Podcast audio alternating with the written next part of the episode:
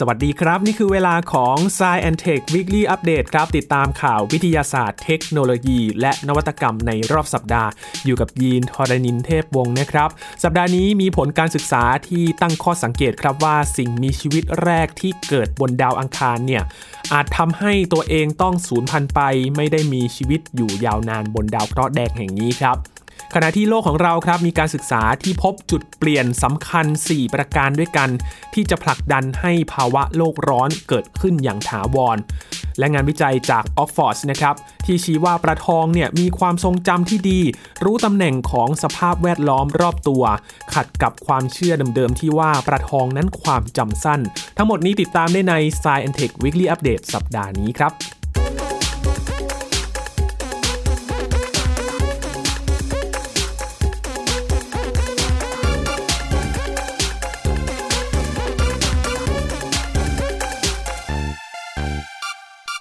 เริ่มต้นพาเดินทางไปที่ดาวเคราะห์แดงเพื่อนบ้านใกล้ ๆ ของเรานะครับ ดาวอังคารที่ตอนนี้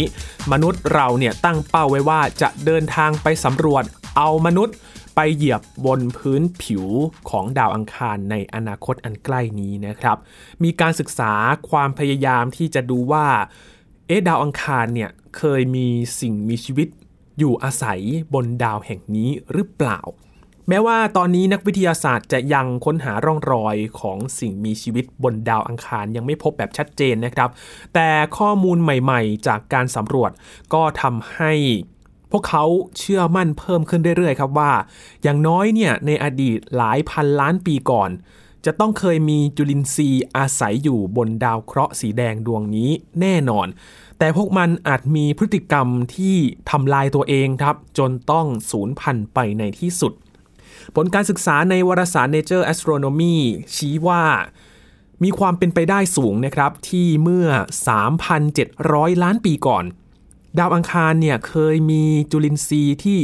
กินไฮโดรเจน แล้วก็ขับถ่ายมีเทนออกมา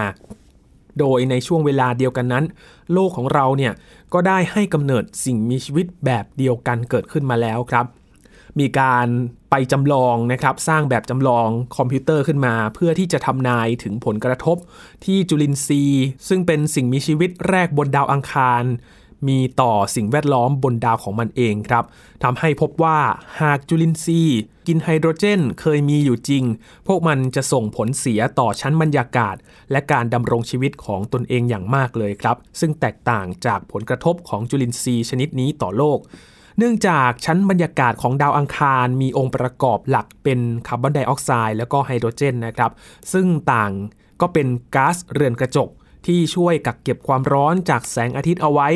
ทำให้ดาวอังคารซึ่งอยู่ห่างไกลจากดวงอาทิตย์มากกว่าโลก มีอุณหภูมิอบอุ่น พอที่จะให้กำเนิดชีวิตในยุคราว 4,000 ล้านปีก่อนได้ การคำนวณด้วยแบบจำลองคอมพิวเตอร์ชี้ว่า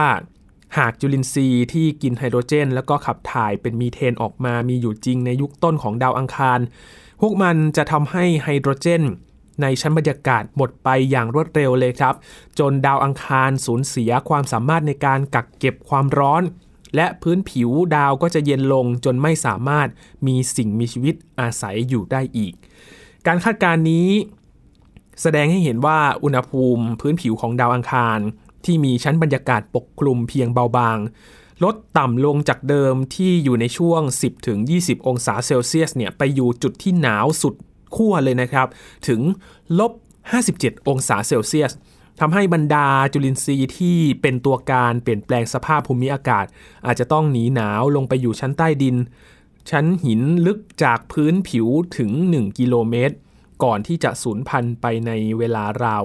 200ถึง300 ล้านปีหลังจากนั้นครับ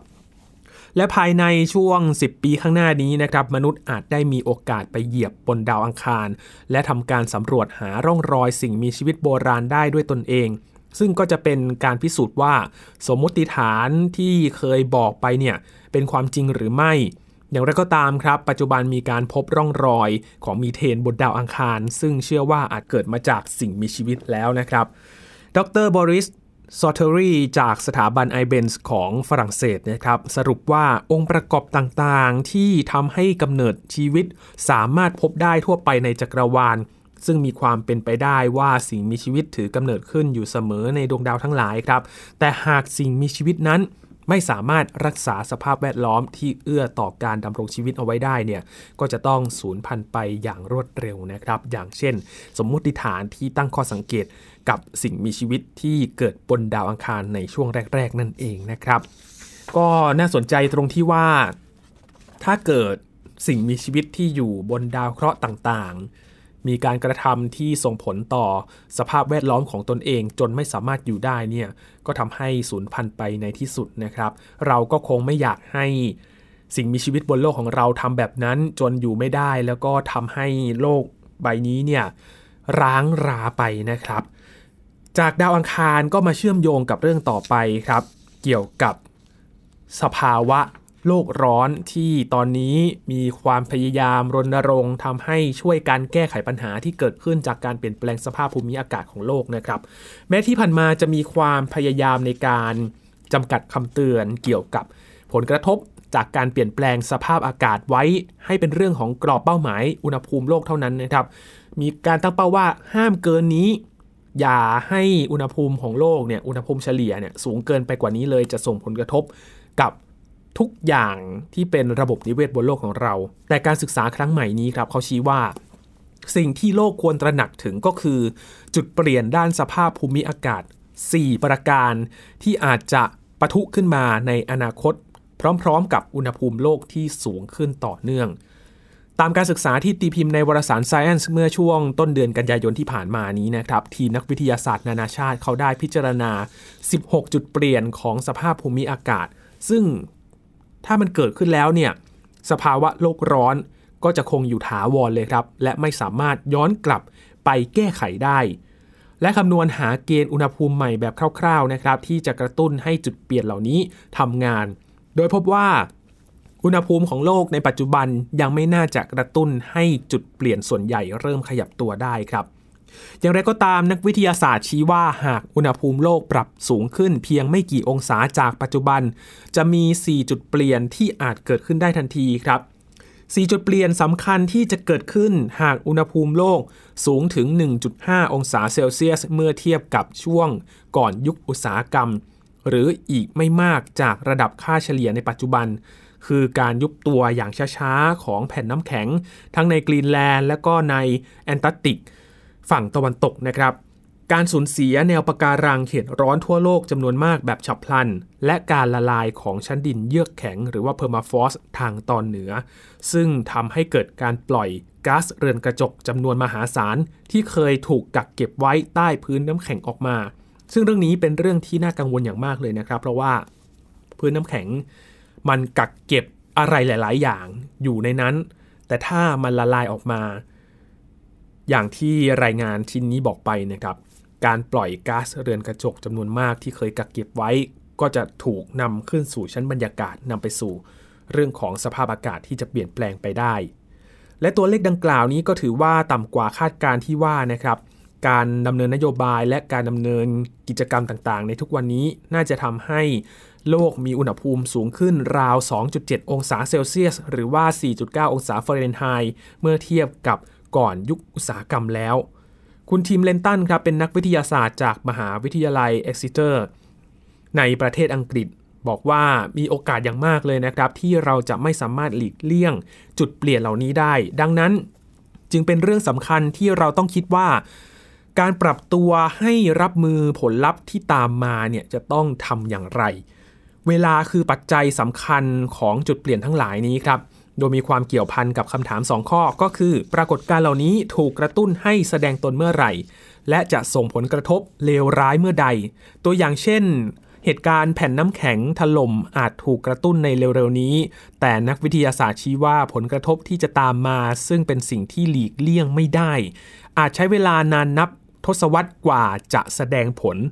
ในขณะที่ผลกระทบของการสูญเสียแนวปะการังนั้นอาจปรากฏชัดในเวลาเพียง 1ถึง2ทศวรรษเท่านั้น หรือว่าในช่วง 10ถึง20 ปีเนี่ยจะเห็นได้ชัดเลยอย่างที่ Great Barrier Reef ในออสเตรเลียนะครับแนวปะการังที่ใหญ่ที่สุดในโลกเนี่ยมีการฟอกขาวเป็นแนวยาวเลย ซึ่งเป็นผลกระทบต่อ การเปลี่ยนแปลงสภาพอากาศนี่แหละครับทำให้น้ำทะเลอุ่นขึ้นปะการังเลยฟอกขาวขึ้นมานะครับ ขณะที่คุณเดวิดอัมสตรองแมคเคครับนักวิทยาศาสตร์ ระบบโลกจากมหาวิทยาลัยเอ็กซิเตอร์เป็นหัวหน้าทีมวิจัยในครั้งนี้นะครับ บอกว่าสิ่งนี้เป็นปัญหาสำคัญสำหรับคนรุ่นต่อ ๆ ไปเลยนะครับ อย่างปรากฏการณ์แผ่นน้ำแข็งถล่มผลกระทบที่เกิดขึ้นต้องมองกันในระยะยาวเป็นพันปี โลกใบนี้จะไม่เหมือนเดิมในยุคลูกหลานของเราครับมีการเปรียบเทียบคำว่าจุดเปลี่ยนนะครับ เหมือนกับการนั่งเก้าอี้ แล้วเอนไปข้างหลังครับ เมื่อเอนไปถึงจุดหนึ่งมันจะไม่สามารถควบคุมได้ เราก็จะต้องหงายหลังตกลงไปกับเก้าอี้เลยนะครับ และแนวคิดเรื่องของจุดเปลี่ยนก็มีมานานกว่าทศวรรษแล้ว แต่การศึกษาล่าสุดเขาพิจารณาเพิ่มเติมครับเกี่ยวกับช่วงเกณฑ์ของอุณหภูมิที่จะไปกระตุ้น รวมถึงผลลัพธ์ที่จะเกิดขึ้นกับผู้คนและโลกใบนี้ ซึ่งในช่วง 15 ปีที่ผ่านมาเนี่ยระดับความเสี่ยงเรื่องนี้ปรับสูงขึ้นอย่างต่อเนื่องเลยนะครับ คุณโยฮันร็อกสตรอมครับผู้อำนวยการสถาบัน Potsdam Institute for Climate Impact Research ในเยอรมนี บอกว่าการสูญเสียแนวปะการังเป็นสิ่งที่น่ากังวลมากที่สุดเลยนะครับ เพราะจะส่งผลกระทบต่อการดำรงชีวิตของมนุษย์ในทันที นอกจากนี้การปรับเพิ่มของอุณหภูมิอีกเพียงเล็กน้อย ก็จะส่งผลให้จุดเปลี่ยนจำนวนมาก มีโอกาสเกิดขึ้นได้ด้วยเช่นกันครับ การชะลอตัวของกระแสไหลเวียนในมหาสมุทรขั้วโลกเหนือ ที่จะทำให้เกิดการเปลี่ยนแปลงของสภาพอากาศที่รุนแรง โดยเฉพาะในยุโรป การหายไปของทะเลน้ำแข็งในอาร์กติก การถล่มของทานน้ำแข็งทั่วโลก รวมถึงป่าฝนแอมะซอนที่อาจจะไม่สามารถคงสภาพเดิมได้ ซึ่งเป็นผลกระทบที่จะเกิดขึ้น จากการปรับเพิ่มของอุณหภูมิอีกเพียงเล็กน้อยเท่านั้นนะครับ คุณซีกเฮาฟาเชอร์ครับเป็นนักวิทยาศาสตร์ด้านภูมิอากาศ เขาให้ความเห็นต่อการศึกษาในครั้งนี้นะครับ ว่าเป็นสิ่งจำเป็นที่เราต้องศึกษาเรื่องจุดเปลี่ยนอย่างเหมาะสม พิจารณาในจุดเปลี่ยนต่างๆ ด้วยมาตรวัดที่ดีกว่าในอดีต ทางด้านคุณแคทเธอรีนมักครับก็เป็นอีกคนหนึ่งที่ให้ความเห็นต่อการศึกษาครั้งนี้นะครับ เธอเป็นนักวิทยาศาสตร์ด้านความเสี่ยงภูมิอากาศจากมหาวิทยาลัย แห่งไมอามี เธอตั้งคำถามครับว่าเราเคยได้ไตร่ตรองหรือไม่ว่าจะเกิดอะไรขึ้น เมื่อมนุษย์ไปยุ่งกับระบบของโลก และระบบนิเวศมากมายนี้ ทั้งหมดนี้คือเหตุผลที่มีความหมายมากพอ ที่ทำให้คนเราต้องกังวลเกี่ยวกับการเปลี่ยนแปลงภูมิอากาศได้แล้วนะครับ ก็เป็นเสียงเรียกร้องจากนักวิทยาศาสตร์หลาย ๆ คนเหมือนกันนะครับ ให้ภาครัฐ หรือว่าประชาชนทั่วโลกเนี่ยได้ตระหนักถึงการเปลี่ยนแปลงสภาพภูมิอากาศ เพราะว่าในช่วงไม่กี่ปีที่ผ่านมานะครับ เราเห็นว่าสภาพอากาศมันมีความรุนแรงมากขึ้น ฝนตกหนัก ตกมาทีหนึ่งก็มีน้ำท่วมขังระบายไม่ทัน เกิดขึ้นบ่อยครั้ง และบางพื้นที่ที่ไม่เคยมีน้ำท่วมมานานแล้ว กลับมีน้ำท่วมมาอีกครั้งหนึ่งในรอบหลายสิบปีเลย บางพื้นที่มีสภาพอากาศที่แล้งจัด ในรอบมากกว่า 50 ปีก็มี นี่คือสิ่งที่เห็นได้ชัดแล้วนะครับว่ามันเกิดจากการเปลี่ยนแปลงสภาพภูมิอากาศโลกที่จะต้องเร่งแก้ไขโดยทันทีครับจากเรื่องของสภาพภูมิอากาศการเปลี่ยนแปลงของโลกนะครับ มาดูการศึกษาเกี่ยวกับปลาทอง ซึ่ง หลายๆ คนคงจะคุ้นเคยกันดีนะครับกับความเชื่อที่ว่าปลาทองเนี่ยความจำสั้นมีคนไปเปรียบกันเลยนะครับ ว่าเธอเนี่ยจำอะไรไม่ได้เลยเป็นปลาทองหรือเปล่านะครับ แต่งานศึกษาล่าสุดนี้ครับจากมหาวิทยาลัยออกฟอร์ดในประเทศอังกฤษ เขาบอกว่าจริง ๆ แล้วเนี่ยปลาทองเนี่ยมีความทรงจำที่ดีนะครับ เขารู้ตำแหน่งของสภาพแวดล้อมรอบตัวด้วย มาดูกันครับว่างานศึกษาแบบไหนที่ช่วยยืนยันว่าปลาทองนั้นความจำดีนะครับ เขามีหลักฐานครับเขาบอกว่าปลาทองเนี่ยมีความทรงจำที่ดี รู้ตำแหน่งและทิศทางของสภาพแวดล้อมรอบตัวได้ด้วยนะครับเขาศึกษาโดยฝึกฝนปลาทอง 9 ตัว ให้ว่ายน้ำระยะทาง 70เซนติเมตรแล้วก็ว่ายกลับมานะครับ โดยจะได้รับอาหารเป็นรางวัลในตอนท้ายด้วย และก็พบว่าปลาเหล่านี้เนี่ยสามารถคาดคะเนระยะทางได้อย่างแม่นยำเลยทีเดียว ผลการศึกษาที่ได้เนี่ยนับเป็นการหักล้างความเชื่อที่มีมายาวนานนะครับ ว่าปลาทองเนี่ยเป็นสัตว์ที่มีความจำสั้น หรือแทบไม่มีความจำเลย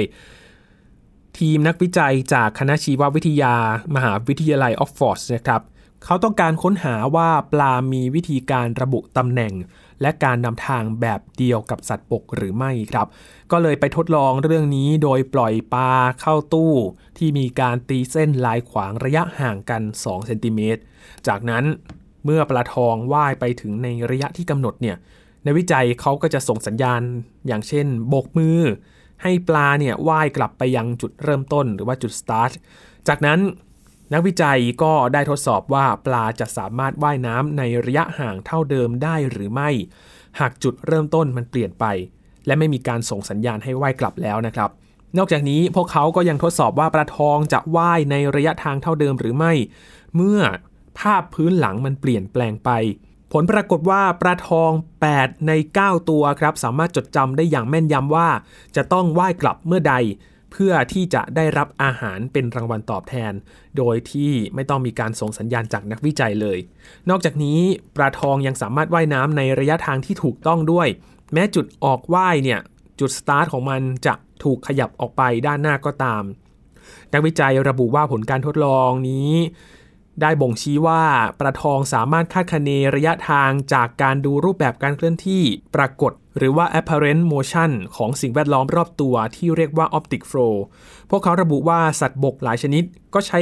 การมองลักษณะนี้แหละครับ เพื่อคาดคะเนระยะทาง แต่ดูเหมือนว่าปลาทองจะประมวลข้อมูลแตกต่างออกไปนะครับ สัตว์บก อย่างเช่น มนุษย์และพึ่งเนี่ยจะคาดคะเนระยะทางด้วยการวัดว่า มุมระหว่างตาของตนเองกับวัตถุรอบข้างนั้นเปลี่ยนแปลงไปเท่าใด ในขณะที่ตัวเองนั้นเคลื่อนที่ นักวิจัยระบุว่า ดูเหมือนปลาทองจะสังเกตการเปลี่ยนแปลงต่างๆ ที่เห็นในระยะการว่ายไปข้างหน้านะครับ นี่คือ ผลการศึกษาที่อาจจะมาช่วยเปลี่ยนความคิดนะครับ ว่าปลาทองนั้นความจำสั้น แต่การทดลองนี้อาจจะต้องอาศัยจำนวนที่มากขึ้นหรือเปล่านะครับ เพื่อที่จะยืนยันว่าปลาทองเนี่ยมันมีความทรงจำที่ดีนะไม่ได้ความจำสั้นเหมือนที่เขาว่ากันแล้วเอาไปเปรียบเปรยกันนะครับ ก็เป็นเรื่องที่น่าสนใจแล้วก็เปลี่ยนความคิดใหม่ ๆ ให้เรารู้เกี่ยวกับปลาทองได้เลยครับ ปิดท้ายวันนี้ครับด้วยเรื่องของการรับประทานอาหารครับคุณผู้ฟังคนไหนที่ทำงานแบบไม่เป็นเวลาบ้างครับทำงานเป็นกะอาจจะทำให้วิถีชีวิตเปลี่ยนแปลงไปนะครับ รวมถึงการกินด้วยที่อาจจะเปลี่ยนแปลงไปจากเดิม ซึ่งอาจจะส่งผลต่อนาฬิกาชีวิตได้นะครับ เพราะว่าวงจรการทำงานของร่างกายมันไม่ได้เป็นรูปแบบที่ปกติ ตามที่ทุกคนใช้ชีวิตประจำวันนะครับ นักวิจัยเขาชี้ว่าการจำกัดเวลารับประทานอาหารในแต่ละวันเนี่ยอาจส่งผลดีต่อสุขภาพของพนักงานที่ทำงานเป็นกะได้ครับ อย่างที่ทราบกันนะครับว่ารูปแบบการจัดเวลาทำงานสามารถทำร้ายนาฬิกาชีวิตของร่างกายคนเราได้ครับ รวมทั้งทำให้เสี่ยงต่อการเกิดโรคง่ายขึ้นด้วย ผลการศึกษาหนึ่งพบว่านักดับเพลิงที่ทำงานเข้ากะครั้งละ 24 ชั่วโมงเนี่ยสามารถลดคอเลสเตอรอลชนิดที่ไม่ดี แล้วก็ลดความดันเลือดลงได้ครับด้วยการกำหนดช่วงเวลารับประทานอาหารภายในเวลา 10 ชั่วโมง และผู้ที่มีภาวะสุขภาพอยู่แล้ว จะได้รับประโยชน์สูงสุดเลยครับ นักวิจัยเขาเสริมว่าพ่อแม่ที่คอยดูแลทารกแรกเกิด และเจ้าหน้าที่สาธารณสุขที่จะต้องเข้าทำงานกะกลางคืนอาจได้ประโยชน์ จากการจำกัดเวลาการรับประทานอาหารด้วยเช่นกันนะครับ คุณแพมทาร์ครับเป็นศาสตราจารย์คณะแพทยศาสตร์มหาวิทยาลัยแคลิฟอร์เนียซานดิเอโกเขาบอกว่าคนจำนวนไม่น้อยกินอาหารตลอดเวลาจนถึงเวลาเข้านอน ซึ่งร่างกายไม่ต้องการแบบนี้นะครับ ซึ่งเขาไปติดตามชีวิตนักดับเพลิงซานดิเอโกจำนวน 150 คน ติดตามการกินทุกอย่างเลยครับ ในช่วงเวลา 3 เดือนผ่านทางแอปพลิเคชัน และงานวิจัยนี้ก็ได้ตีพิมพ์ผ่านวารสาร Cell Metabolism ด้วยนะครับเขาได้จัดให้ครึ่งหนึ่ง จากนักผจญเพลิงเนี่ยกินอาหารภายในกรอบเวลา 10 ชั่วโมงครับตั้งแต่9โมงเช้าถึง 1 ทุ่ม โดยไม่มีการข้ามมื้ออาหารเลย ขณะที่อีกครึ่งหนึ่งเนี่ยก็ไม่มีการเปลี่ยนแปลงกิจวัตรประจำวันปกตินะครับก็กินอาหารในกรอบเวลาประมาณ 14 ชั่วโมง โดยนักดับเพลิงทั้ง 2 กลุ่ม ก็ได้รับคำแนะนำให้รับประทานอาหารแบบเมดิเตอร์เรเนียนนะครับซึ่งก็จะเน้นผักสด ผลไม้ปลาและก็น้ำมันมะกอกซึ่งขึ้นชื่อว่าเป็นสิ่งที่ดีต่อสุขภาพครับ โดยในการทำงานวิจัยนี้มีการรวมนักดับเพลิงที่มีน้ำหนักเกิน มีปัญหาสุขภาพอย่างเช่น ความดันโลหิตสูง คอเลสเตอรอลสูง หรือว่าเบาหวานชนิดที่ 2 รวมอยู่ด้วย ผลการศึกษาวิจัยครั้งนี้ก็พบว่าสุขภาพของกลุ่มที่กินอาหารโดยกำหนดกรอบเวลาอย่างชัดเจนนั้นดีขึ้นกว่าอีกกลุ่มนะครับ และการทดสอบก็แสดงให้เห็นว่า ระดับความดันโลหิต น้ำตาลในเลือด แล้วก็ระดับคอเลสเตอรอลดีขึ้น โดยกำหนดกรอบช่วงเวลาอาหาร จากนั้นจึงงดอาหารในช่วงเวลาที่เหลือของกะทำงานครับแม้กระทั่งนักดับเพลิงที่มีสุขภาพดี แล้วก็ไม่มีความเสี่ยงด้านสุขภาพนะครับ ก็มีคุณภาพชีวิตที่ดีขึ้นด้วยครับ ดีขึ้นกว่าเดิมนะครับ แล้วก็ลดจำนวนคอเลสเตอรอลที่ไม่ดีได้ด้วยการรับประทานอาหารในกรอบเวลาที่กำหนด จากการศึกษาก็พบว่า ไม่มีการลดลงของระดับพลังงาน หรือว่าผลข้างเคียงอื่น ๆ เลยนะครับศาสตราจารย์แพมทาร์ฟครับเขาบอกว่า การกินแบบกำหนดกรอบช่วงเวลาเนี่ยทำให้พวกเราเห็นว่ามันเป็นประโยชน์ต่อคนที่ทำงานเป็นกะเวลาอย่างเช่น นักดับเพลิง ซึ่งก็จะไปช่วยซ่อมแซมสุขภาพของหัวใจ หลอดเลือด แล้วก็ยกระดับคุณภาพชีวิตของพวกเขาเป็นอย่างดีนะครับ พนักงานที่ทำงานเป็นกะ ซึ่งคิดเป็นมากกว่า 1 ใน 4 ของคนทำงานในหลายประเทศเลยนะครับ เขามีความเสี่ยงเพิ่มขึ้นที่จะเป็นโรคหัวใจ เบาหวานชนิดที่ 2 แล้วก็มะเร็งครับ นี่เป็นเพราะว่านาฬิกาชีวิตตามธรรมชาติ จังหวะเซอร์คาเดียนเนี่ยของร่างกายของเรามักถูกรบกวนด้วยการตื่นในเวลากลางคืน กลางดึกนะครับ แล้วก็นอนหลับในระหว่างวัน ที่ผ่านมาคนงานมักจะถูกละเลยครับ คนงานที่ทำงานเป็นกะนะครับ ไม่ได้เข้าร่วมการศึกษาทางคลินิก และก็ไม่ค่อยมีใครเข้าใจเกี่ยวกับวิธีการยกระดับคุณภาพชีวิต ยกระดับสุขภาพของพวกเขา ดรลีเนียพาเทลครับ นักโภชนาการและก็โฆษกของสมาคมโภชนาการแห่งสหราชอาณาจักร บอกว่าใครๆก็สามารถลองรับประทานอาหารแบบจำกัดช่วงเวลาของตัวเองได้นะครับ โดยดูว่ามันได้ผลสำหรับตัวเองหรือไม่ เหมือนที่เสื้อผ้าไซส์เดียวไม่ได้เหมาะสำหรับทุกคน การทำงานเป็นกะ ซึ่งเป็นงานที่ยากมาก การหาเวลาที่เหมาะสมที่สุดในการงดอาหารสำหรับตัวเอง คือคุญแจที่สำคัญเลยนะครับอย่างไรก็ตามครับ การทำวิจัยในครั้งนี้ก็มีข้อจำกัดบางอย่างนะครับ ไม่ว่าจะเป็นผู้ร่วมการศึกษาที่ส่วนใหญ่เป็นเพศชาย และมีการวิเคราะห์กับช่วงเวลาการทำงานกะแบบเดียวเท่านั้น แต่ทีมวิจัยก็กล่าวว่าการกินแบบจำกัดช่วงเวลาก็ควรทำการทดสอบในกลุ่มคนทำงานกะประเภทอื่น ๆ ด้วยนะครับ การศึกษาครั้งนี้ก็น่าจะขยายไปสู่ประชากรในวงที่กว้างขึ้น รวมถึงเจ้าหน้าที่สาธารณสุข เช่น พยาบาลและก็คนอื่น ๆ ที่มีช่วงเวลาการตื่นและนอนไม่เหมือนกับคนทำงานทั่วไป ศาสตราจารย์แพมทาร์บอกว่าเราต้องการช่วงเวลาพักเพื่อให้เซลล์ซ่อมแซมแล้วก็ฟื้นฟูร่างกายให้มีประสิทธิภาพยิ่งขึ้นนะครับ วิธีการนี้คุณผู้ฟังลองไปปรับใช้กันได้นะครับจำกัดเวลา การรับประทานอาหารภายใน 10 ชั่วโมง แล้วก็ไม่ข้ามมื้ออาหารนะครับแล้วลองตรวจสอบกันดูครับว่าสุขภาพร่างกายของเราเป็นอย่างไรกันบ้างนะครับโดยเฉพาะใครที่ทำงานไม่เป็นเวลาทำงานเป็นกะนะครับทั้งหมดนี้คือข่าวที่เรานำมาฝากกันใน Science Tech Weekly Update ครับข่าววิทยาศาสตร์เทคโนโลยี และนวัตกรรมในรอบสัปดาห์นี้นะครับคุณผู้ฟังติดตามรายการของเรากันได้ที่ www.thaipbspodcast.com รวมถึงพอดแคสต์ช่องทางต่าง ๆ ที่คุณกำลังรับฟังเราอยู่ครับอัปเดตเรื่องวิทยาศาสตร์เทคโนโลยี และนวัตกรรมกับเราได้ที่นี่ ทุกที่ทุกเวลาทางไทย PBS Podcast นะครับ ช่วงนี้ยีนทรณินเทพวงศ์ขอบพระคุณสำหรับการติดตามรับฟังครับ ลาไปแล้วครับ สวัสดีครับ